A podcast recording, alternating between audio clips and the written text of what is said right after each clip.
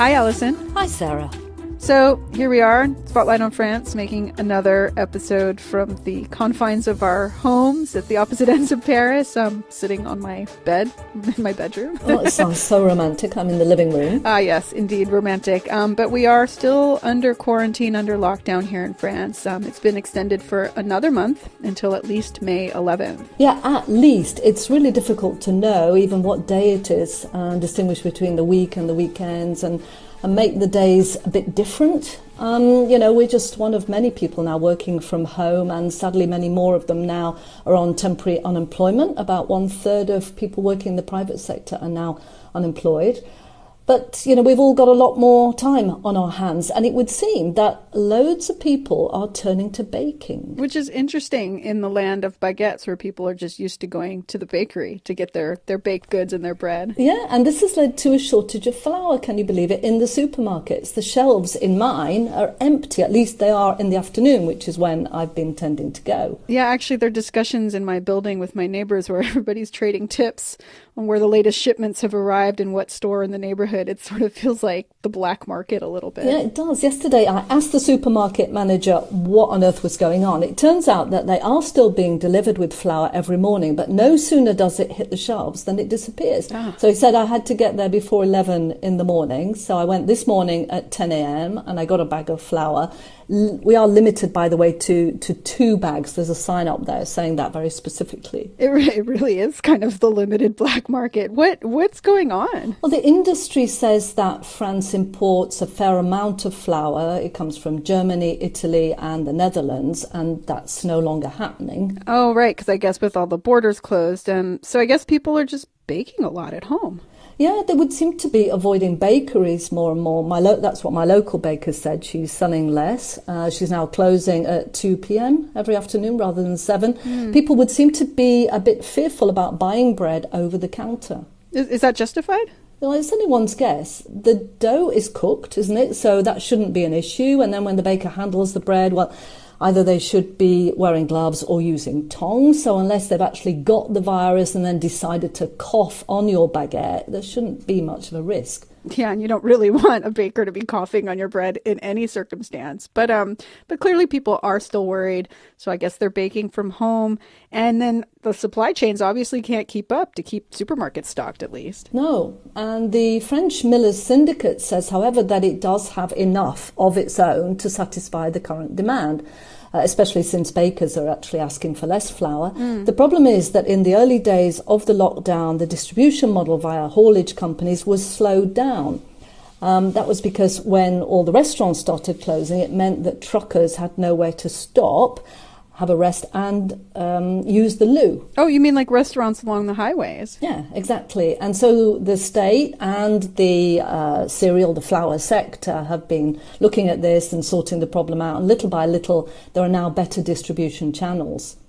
Meanwhile, the flour mills here in France, whose silos are in fact full of flour, this white gold if you like, they say that they would love to be able to supply the supermarkets directly, but many of them don't have the equipment to fill small one or two kilo bags. They're in fact just equipped for the big 25 or 50 kilo ones. Oh, like for the bakeries. Yeah. These are just things you don't ever think about until you have to, like in the middle of a coronavirus pandemic.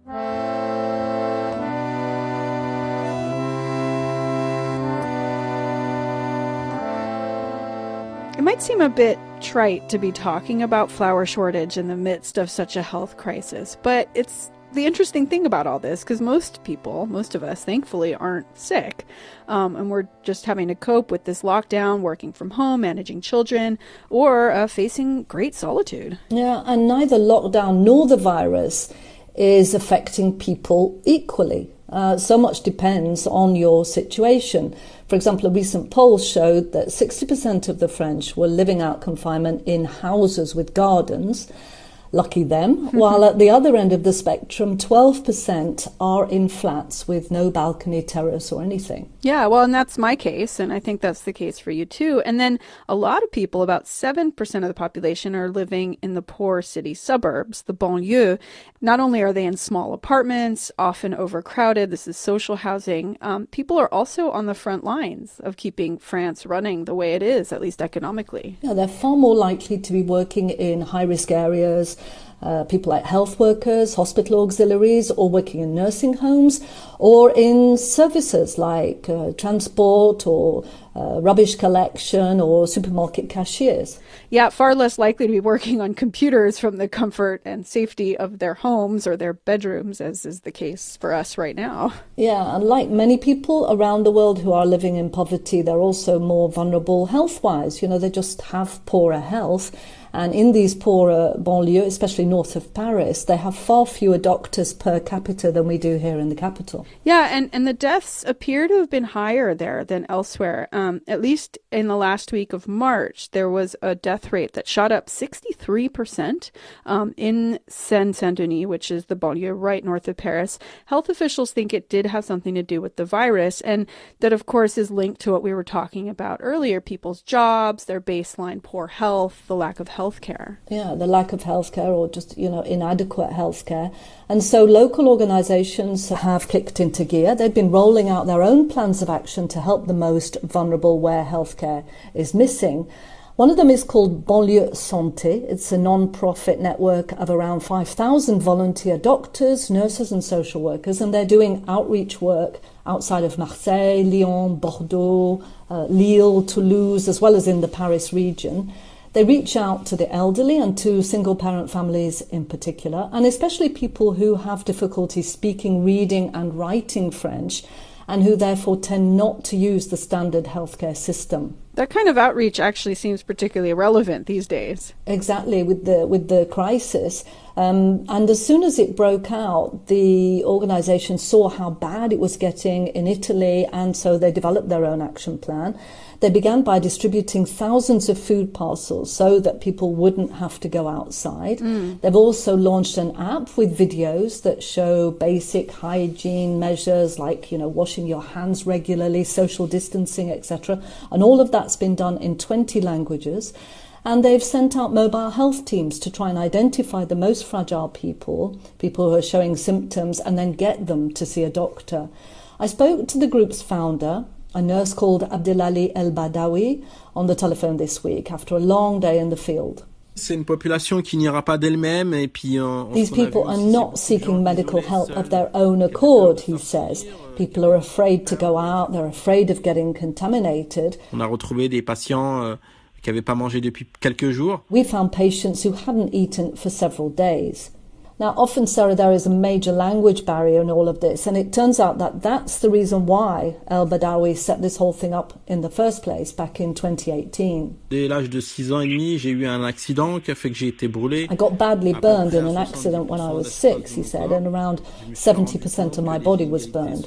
That opened my eyes to real social inequality because my parents are euh, Berber from Morocco. And I could see how anguished they were over a situation that they just couldn't understand, he says. Et je me suis toujours dit que euh, la compréhension devait être euh, une partie intégrante du soin. I always said to myself that being able to understand was an essential part of any healthcare provision. So obviously these teams speak all different languages then. Yeah. Yeah, languages like colloquial Arabic, Soninke, uh, Bambara, languages like that. So, in the case of this coronavirus pandemic, I mean, in general, maybe they're they're doing more than just covering up holes in, in an imperfect health system. Well, El Badaoui certainly thinks so. Uh, he says there's a need for more healthcare in these areas, but he also defends the idea of it being a grassroots health movement that they really need, because you can't necessarily have a one size fits all system when you have such a culturally diverse population. Il fallait euh, changer le modèle de la santé publique. We've had to change the public healthcare model, he says and make a model that's more participative to get as close as possible to people because they're struggling to claim their rights. Euh, qui a du mal à, à faire la demande euh, de ses droits euh, médicaux. So there's been plenty of criticism of the government's action or lack of action in underprivileged banlieues. I mean, this generally, even before the coronavirus crisis. Um, and some say this crisis has really put the spotlight on, on years of neglect. Yeah, El Badaoui wouldn't disagree, but for now, he wants to focus on finding solutions. Nous considérons que nous sommes tout à fait aussi. Euh, we believe we're the best place to resolve these problems, he says, because we live in the communities. I don't think we should be looking to blame anyone. We've got to come together, knuckle down, and work together. I prefer to get across a message of solidarity and national unity in our banlieue. Le message, c'est un message plutôt de, de solidarité et d'union nationale dans nos territoires. He's nonetheless appealing for more funding for the banlieue santé programme so that it can be rolled out much further. And by the way, I discovered through this outreach program where the word banlieue comes from. Sarah, do you know? Uh, actually, no, I have no idea. Where does it come from? From lieu banni, which means banished lands. Wow, that's intense. It is, and it's interesting, isn't it? Maybe, let's hope, the coronavirus might lead to a bit more reflection on how to reconnect the, the banlieue to the cities and starting with more inclusive healthcare.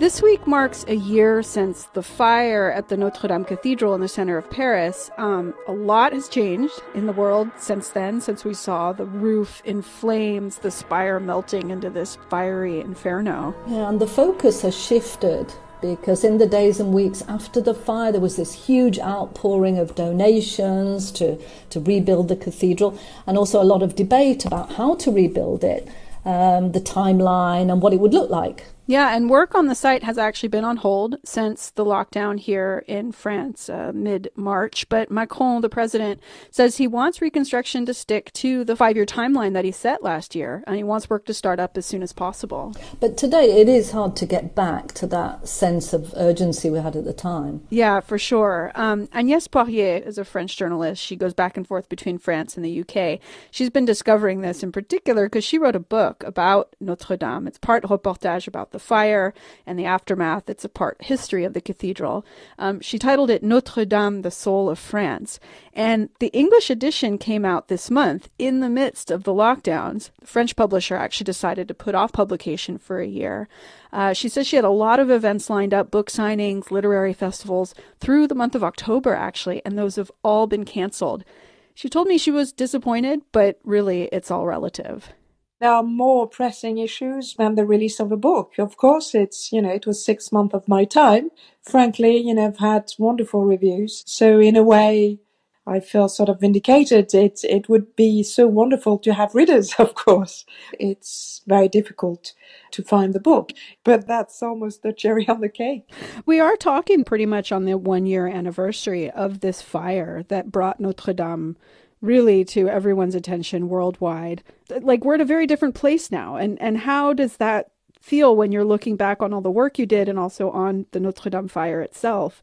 Like where we are today and how relevant it feels. You know, Notre Dame is not in a different place. We are because of the crisis.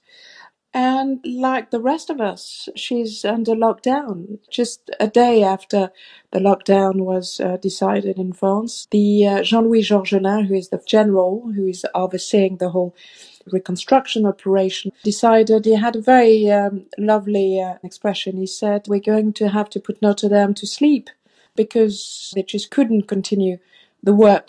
It's very striking because they were just days from starting the most difficult and perilous operation on Notre Dame, that is to say, the removal of the molten 500 tons of scaffoldings that melted during the fire. Yeah, because there was a real question of, of whether or not the building would actually, you know, stand up on its own without that. Completely, and will actually be able to collectively uh, breathe a, a, sigh of relief when uh, the scaffolding is cut down removed.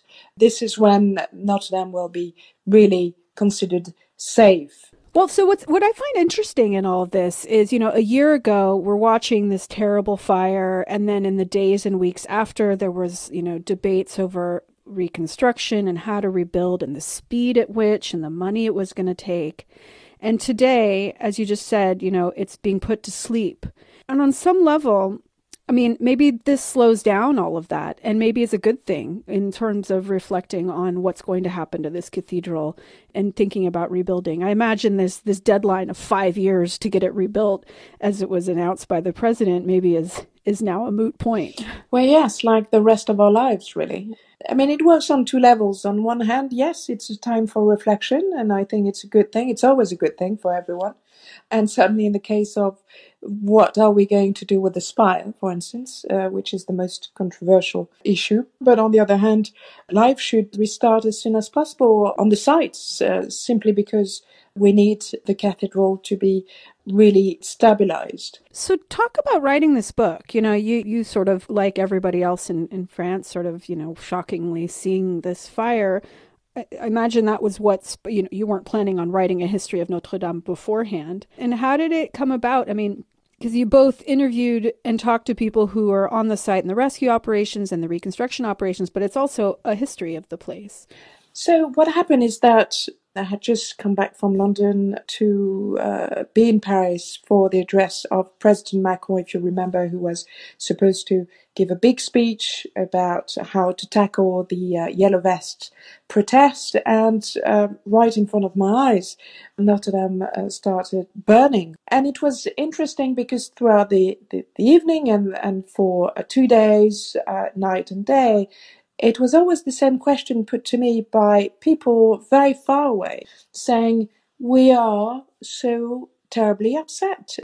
Tell us why, because some of us have never actually visited the place or only did it once years ago uh, when we visited Paris, and yet uh, we are in tears. And those questions I was also asking myself. You know, I'm French and I'm Parisian.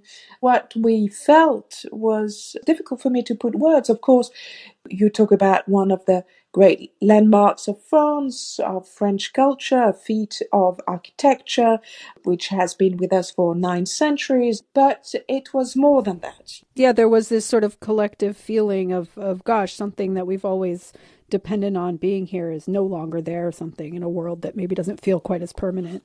Well, exactly. And also, perhaps we also felt uh, some guilt because it had been with us for nine centuries. And somehow, you know, for all our, we're so technologically savvy, and yet we couldn't stop the wood to uh, catch fire. And so you started digging into, you know, what is it about this building that that did sort of strike such a chord both internationally but also for yourself. And you started looking into the history of, of the place. And what did you know, what are some of the things that, that struck you, some of the stories about this cathedral? I actually discovered so many stories uh, which I had either forgotten or, or I never knew. For instance, if you go back to its construction, Unlike many other Gothic cathedrals of the time, Notre Dame was financed by the people, by farmers, by peasants. Maurice de Sully was the Bishop of Paris, uh, who was visionary and had this idea of Notre Dame. Uh, but he was also the son of farmers. You know, very often uh, members of the high clergy came from the aristocracy. That was not his case. And also, all the bourgeoisie of Paris actually put a lot of money of course the aristocracy and to some degree but you know very modestly the king put some money in it. But so it was a completely collective action. And it surprised me because if you compare to other cathedrals of the time it's it wasn't like this at all. How do we get from this very old monument to you know this still emotionally relevant place in the 21st century. You know what is it about the history that you found that does that? I mean i could talk about the french revolution. I discovered so many things. For instance we all know about bastille day the 14th of july 1789 we know about the storming of the bastille prison. But do we know or did we remember that the day after the revolutionaries flocked to Notre Dame for a mass of celebration. even though the revolution eventually eventually sort of moved towards a really secular way and sort of rejected religion in the beginning i guess that was a way of celebrating in the beginning yeah it was just the beginning because after the 4th of august uh, 1789 the night of the abolition of privileges a few hours later the hundreds of french deputies uh, flock again for a mass celebration at uh, Notre Dame. And this is also where the first assembly of the National Assembly gathered in the Episcopal palace of Notre Dame, and this is where they decided to nationalize the assets of the church in a, a, sort of impudent way. This is also where they decided to nationalize the religion and Notre Dame was transformed into a polling station. Imagine that. Notre Dame became a laboratory of ideas, of revolutionary experimentations. And of course, as the terror took ground, Catholicism was banned, but Notre Dame was not closed. It was never closed in the course of its 850 year history until the fire. It strikes me that if that fire hadn't happened, maybe this year actually it might have been the first time that it closed, given that we're not supposed to be gathering at all in France. You know, if it weren't the fire, maybe it would have been the coronavirus that would have shut it in the 21st century. Yeah. And yet, on the Good Friday, there was a mass. So, um, yes, it took a fire and it would have taken the virus to uh, shut its doors. So, for you, then, you know, through this book, you're fine, and through the research, it you really found that it's it's it is the history it, or it is just its its existence throughout French history that makes it so emotionally relevant today or just its long lastingness like yeah what is it about it that as you say is it becomes sort of the soul of france as you as you've titled your book? Well it's both i would say because for instance this is where france have and the french have reconciled uh, with each other. You know, we could talk about Henry IV during the wars of religion. This is where he goes to win over the hearts of, of Paris because without Paris he couldn't be the king of France.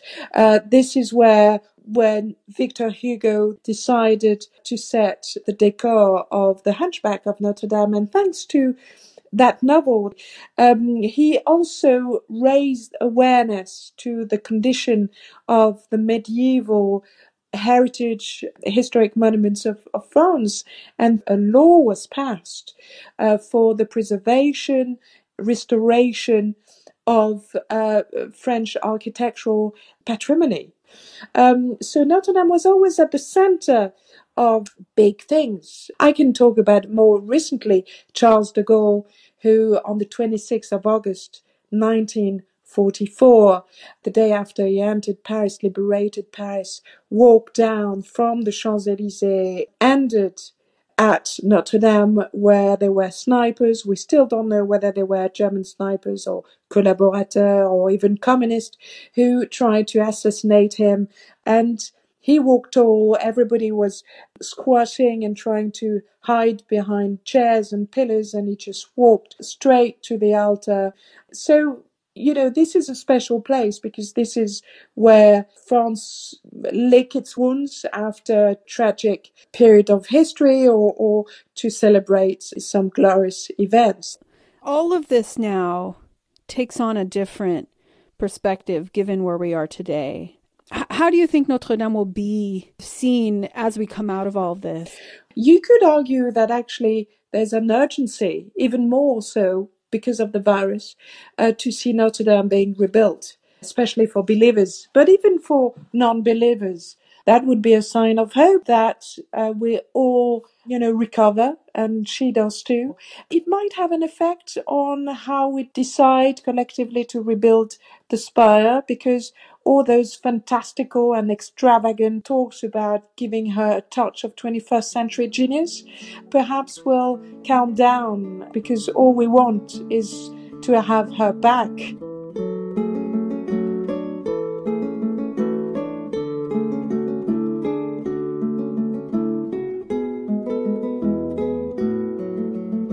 That's it for the show this week. As always, if you're looking for things to listen to, well, we've got 36 other episodes up online.